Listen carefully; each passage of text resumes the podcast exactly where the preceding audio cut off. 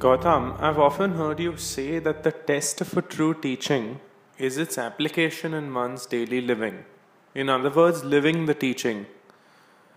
Some may understand it only in theory and even accept it at an intellectual level, but they fail to practice it in their day to day life. How would you explain this?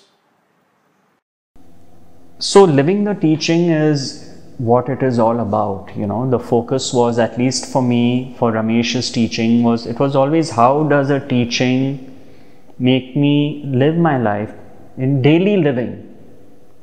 What is the teaching's impact in daily living? That was the core you know. So it's not a theory.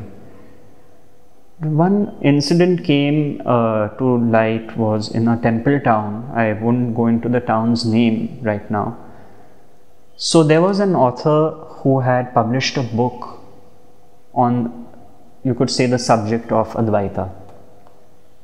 And since I had a publishing house, she wanted to meet me and we spent a few hours together.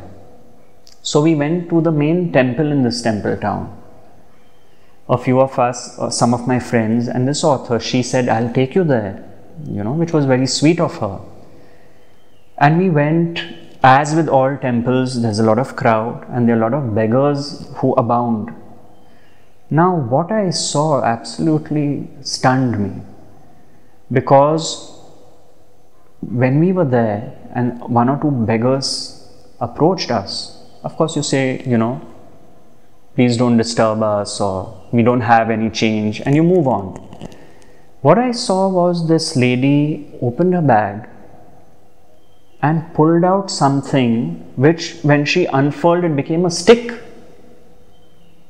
And then she held the stick and pointed it, I remember, to one particular beggar who was an old man who was approaching us. She pulls out the stick and she says, Don't you come near me or I'll hit you.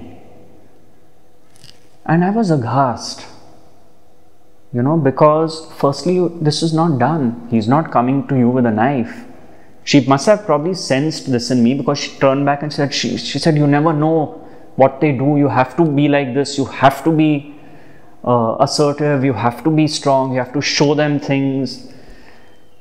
I mean, you know, I was stunned into silence because I said, here is someone who's written a book on the subject. And to see such a high degree of separation, of mistrust, of me versus the other.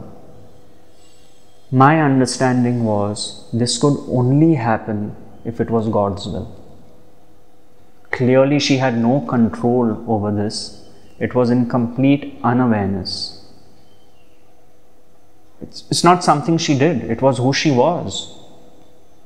But such an extreme distrust in the other from one who has written a book on the subject can truly only be God's will.